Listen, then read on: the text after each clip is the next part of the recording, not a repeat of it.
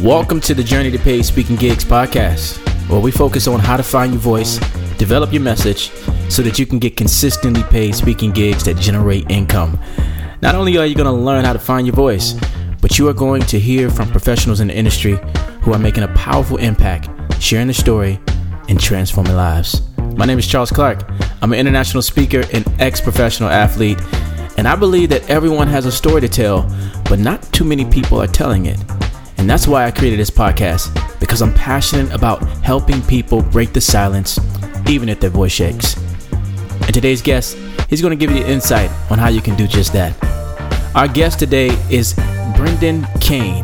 He's a social media expert and growth hacker for Fortune 500 companies, brands, and celebrities. He helps brands find and engage new audiences which award relevant content, products, and services with attention and spending. Currently, he is advising Strike Social regarding entertainment partnerships. Brendan, welcome to the show, brother. Yeah, thanks for having me. It's wonderful to connect with you, Charles, and everybody that's listening to this. Yeah, man. So, you know, before we get started, I just want you to let the Thrive Tribe know who is Brendan Kane and how did you find yourself sharing your story and transforming lives? Yeah, I mean, who I am, I think I'm working on that every day. Right. uh, like any any human is I uh, I love that old adage is the more that you learn, the more you realize you don't know anything, and uh, so who I am is a, a constant evolution uh, of learning. Uh, but when it comes to specifically why we're here today uh, and the business and, and marketing side of it, my journey started when I went to film school, and I wanted to be a film producer and learn the business side of it. But as soon as I showed up to film school, I quickly realized that they don't really teach you anything about business there. So I figured that you know the best way to really learn about business is to start your own. So I was going to college. I was uh, created a few internet companies just to learn and experiment uh, because it was the most cost efficient way to create a business, and it still holds true today. Yeah. Uh, and then when I moved to Los Angeles to pursue a career in film, which was back in like 2005 I showed up, started at the bottom like everybody else, making copy and coffees and deliveries. And, you know, I started going down this path of wanting to be a film producer, but I, I realized very quickly that there was, you know, hundreds of thousands, if not millions of people moving to LA to do the same thing. Mm-hmm. So I realized that it wasn't a unique angle to grab the attention of people that I really wanted to connect with. Uh, so I just, like anything I do, I took a step back and I just started listening and listening to what was happening around the office. And it was interesting because uh, what I saw was when we finished a film that we spent tens of millions, in some cases hundreds of millions of dollars on, there's a sense of anxiety that comes over the office. It's like we spent all this money, this investment. Now we've got to make sure that in the next, you know, six months or or, or maybe a little bit longer, hundreds of millions of, pe- of people need to know about this film that didn't exist. Before mm-hmm. and there is no brand recognition because most of the movies aren't the avengers and the avatar sequels of the world. Most of them are stories you never knew knew about or or brands. So with that i just started saying hey listen i i have experience in working with digital and social media was just coming on the scene now. Myspace was the big player. Youtube was was really just starting off. Uh, facebook was launched, but it wasn't the household name it was. And I just said, hey, I'd be more than happy to to help you know develop some strategies that we can use digital and social platforms to to reach tens of millions of people at no cost, or or if there is a cost, a, a fraction of what you guys are paying right now uh, with other advertising forms. And that started to gain traction. And you know, in less than year, year and a half, I went from making copy and coffees, uh, coffee for for executives to building the first digital division for the the first studio I worked for, and from then I just uh, felt more at home with that because I just realized that making movies and working in movie studios is is another corporation. I think it's yeah. everybody thinks it's so sexy and yeah. creative and all of that, but it's another corporate entity, and I'm more of an entrepreneur at heart. So I decided to continue down this this path of digital and marketing and social media. I think uh, it, it's something that's in common when, that's common when it comes to the speakers of the world too. It's because every everybody thinks that you got to have this this crazy story. You have to be this you know world class athlete or Olympian to be able to share something and make a difference. And I I think what what I see here is like you really found a way to find your lane, and the impact of that is that you went from you know making coffee to to running your own show. Yeah, I see it really as you know, the reason I've had success and closed the clients I've done and done the deals and all of that is any conversation I go into, I'm not going into it with, I want to sell this person, I want to close this deal, I want to get something out of them. I'm looking from the standpoint of who is this person? How do they perceive the world? Mm-hmm. What are the challenges and obstacles that they're facing? And then finally, once I have all that, well, how can I provide value to them to overcome those challenges or obstacles? Or how can I provide value in their everyday life, whether it's personal or pro- professional? And sometimes that's not me doing it. It's like, hey, you should talk to this person, you should read this book or listen to this podcast or video. And sometimes yeah. it is, I'd love to help you do this with my experience and, and background. But that is, like you said, is you do not have to be a professional athlete you know a rock star or movie star or anything to gain traction to get people to pay attention to you. You just have to understand how to contextualize what makes your genius in a way that it comes off like you can provide and solve people's greatest challenges. Mm. and then people will listen people will engage people will buy people will hire you to speak whatever that may be. Yeah. You built a massive following on social media. You went from uh, let's say zero to a million followers in 30 days what did that do for your business? And why did you see that there was a big need for you to uh, pursue social media growth? So I, and this is the core subject of my second book that just came out, Hook Point: How to Stand Out in Three Second World. Is, and this goes back to the the film, the the the film experiences.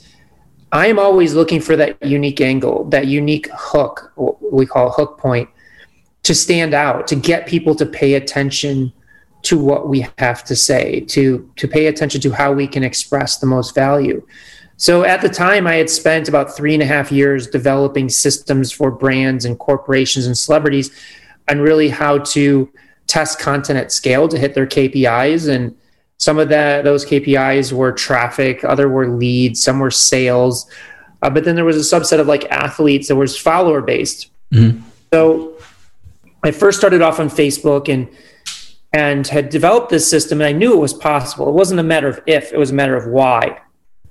And that's where it came down to a hook point. You know, what is going to make me stand out? And I had thought about doing a book for some time, but I didn't feel like I had that unique angle, that unique hook point that would warrant the effort, the time, and energy that it takes. Because I don't go into anything of, you know, to play it small. It's yeah. always going big because of where I started. I started in the film industry. It's like I couldn't go into a meeting and talk about an idea that was going to reach 10,000 people or even 100,000 people. You get fired.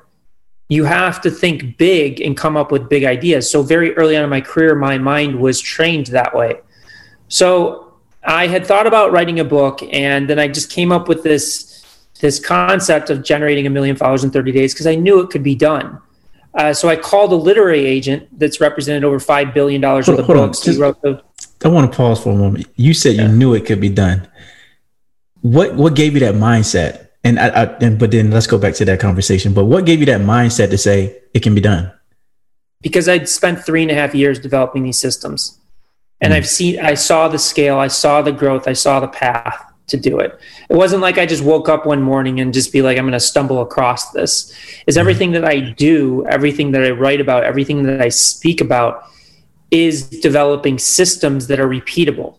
Yeah. I don't I'm not interested in, you know, you can do it once and then you can't reproduce it because right. then it's just like then what's the value in it for other people is like it's just a good story instead yeah. of sharing tactics and strategies that people can employ for their brand or for their right. goals and, challenges. The right mindset can have you hitting the ground running or idling to achieve your goals so then so i called this literary agent that i that i had uh, got introduced to that that uh, brought like the For Dummies book series. He represents Eckhart Tolle. And i just said hey listen you know i'm thinking about doing this experiment. If i do it uh, will you sign me as a client and get me a publishing deal? Because I, I, think it could be an interesting book. And again, the hook point was, you know, a, how I generated a million followers in 30 days. Obviously, the, the title got um, reshaped a little bit for launch, but he said yes, and we got the publishing deal. And I knew that that book was a foundational piece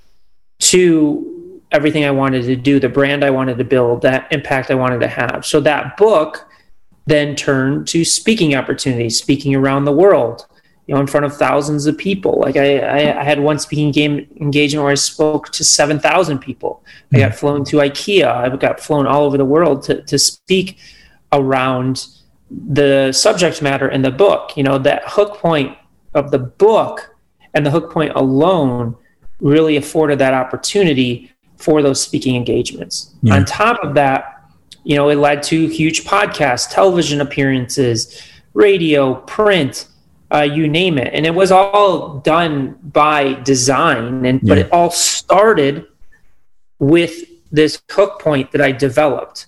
So I was looking at social media and this experiment, not in that I'm making myself an influencer, that I'm making myself famous, is that I'm leveraging as a hook for a much larger conversation that I want to have with people. Trap, it's not the book that's going to get you the money.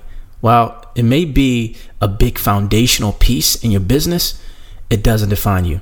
You know, this is coming from a guy who has been in the game for 11 years now, and I have not yet finished my book, but I'm able to create a six figure income doing what I love to do. Don't let that book fool you because your voice is so important right now. And the more you begin to use that voice that you have, the more you can begin to fine tune that message that you want to share, and then the book can come. Books itself really don't make money. The only people that make money off of books are getting seven figure advances, and that's that's coming from the Obamas and you know people at that that highest level. Uh, I'm not going to say people don't make money off of books, but majority don't, and we don't look at it at that at, at that level. We look at it as uh, the beginning of a conversation yeah. to have with people. Leverage. And listen, for us, it's very expensive to work with us. So maybe two percent of the people that read our books we work with. Mm. But that's fine. That's why we put that information in the book. It's we don't hold anything back. You know, we provide everything in these books so that we can have that impact on people. It's the hook brings people into a conversation, provides them valuable insights and, and conversations. And then from that, there's a subset of the people that do turn into deals and turn into larger opportunities. Mm. When you started speaking, what was your biggest realization? It's a great question. I, I, I don't know what the biggest realization was. I mean i took it very seriously. I hired a speaking coach got trained in it. You know, i had a lot of experience going into boardrooms and like having conversations with major ceos celebrities. So i felt comfortable expressing ideas uh, and expressing information and connecting. But i wanted to be trained in how does that translate to the stage so there was a pretty intensive process of understanding how you structure a keynote, how you deliver a keynote, how you how you move your body on stage, when to move, when not, to, all of those things. And I, I think it was just a combination of of all of that that was just really uh, a learning experience, and it still is. You know, I, I'm still learning as a speaker and and working to get better at it each day. Yeah, I think we ne- we never arrive to like I'm, I'm I got it. it's always something you want to work on, you improve on, right? If you did, you're G- if you if you are, then you're probably doing something wrong, or you're hitting a ceiling that you'll never break through. Right, a cap. Yeah. Was there any fears that you had when you when you first started speaking? How did you get over it?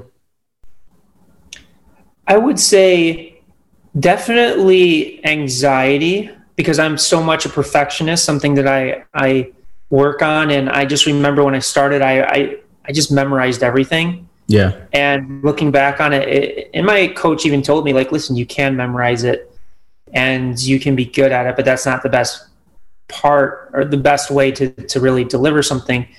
So I think there was more anxiety and stress about am I going to forget something? Am I going to deliver this perfectly and things of that nature? But uh, for me is once I get on stage, maybe you know definitely before speeches there's that sense of anxiety uh, that's there but once i'm in up there in the first minute or two it just kind of completely goes away mm. yeah it, it kind of reminds me of like track like i got i mean i had mad nerves when i when i was running but as soon as they gun went off everything went away and it was like this is where i should be i think um there's always going to be that that fear, that feeling of fear that's that's present when we're doing something big. But I kind of look at it as like it's just a reminder that this is what you're called to do. It's it's so interesting because I just spent the last week uh, with a new mentor of mine, and he's a free diver.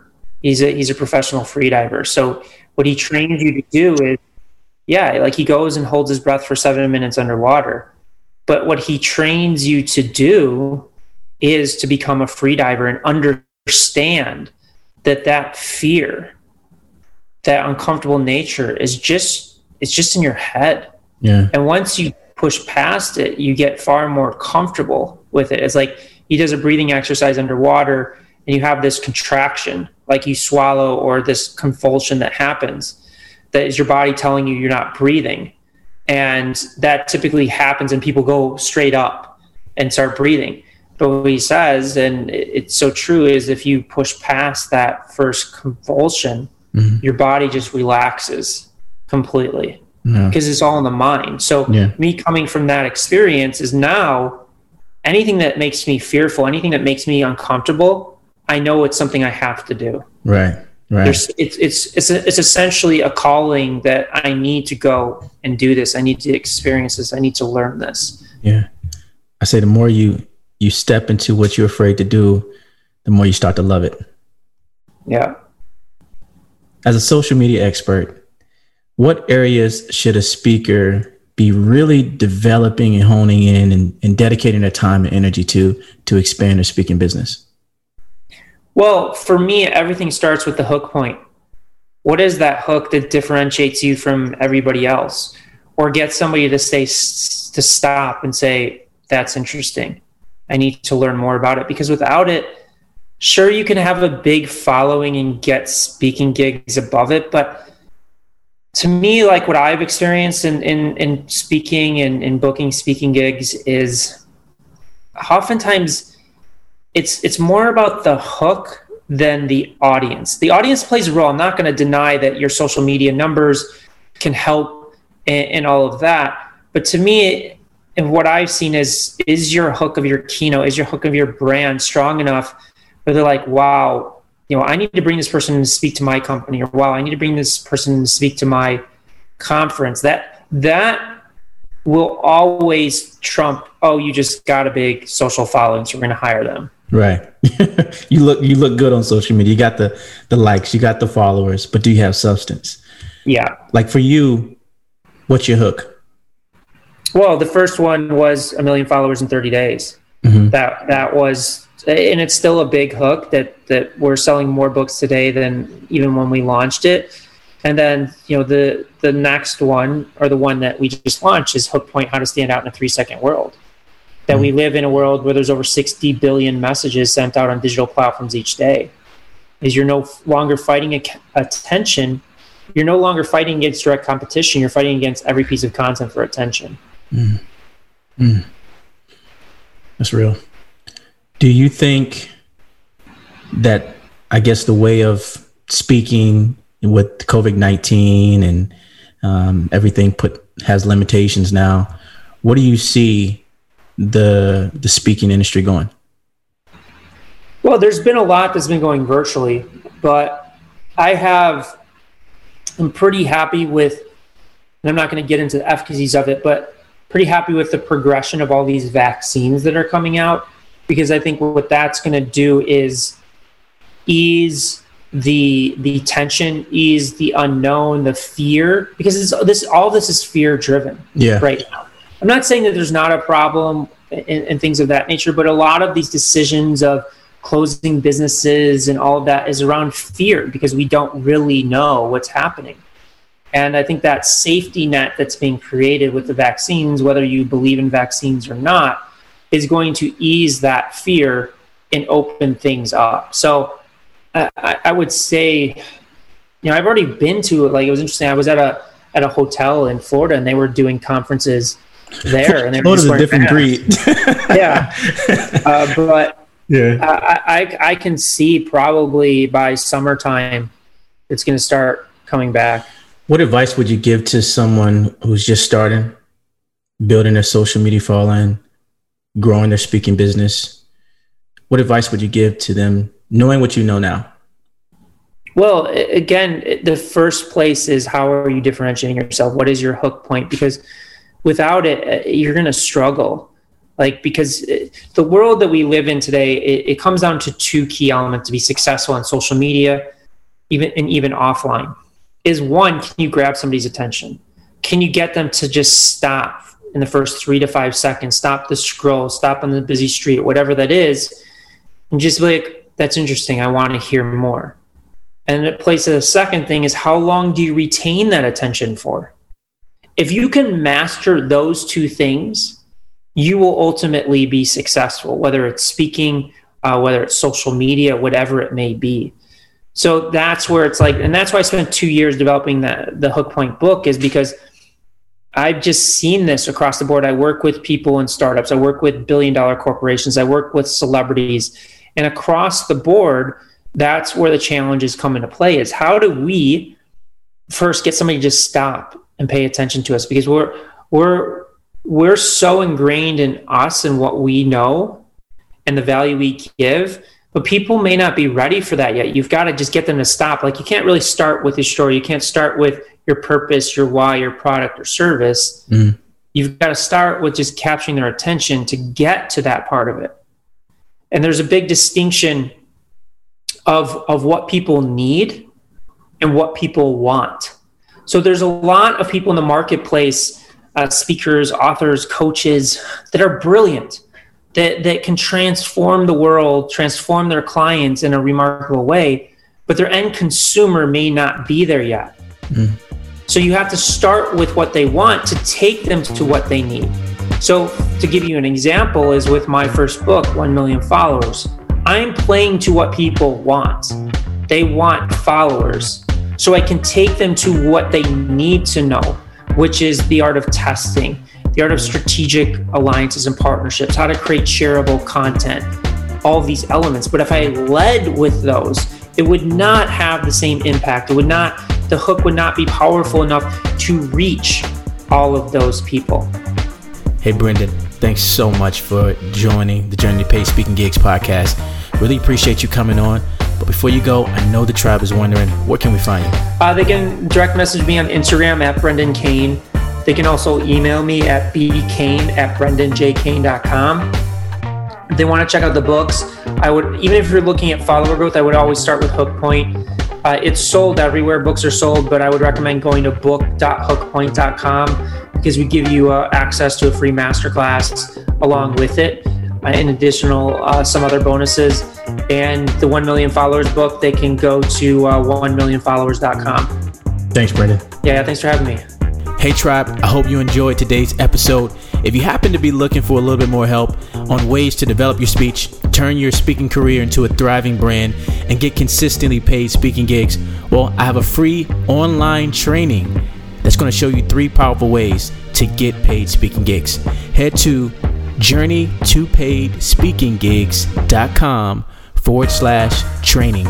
That's journey to paid speaking gigs.com forward slash training.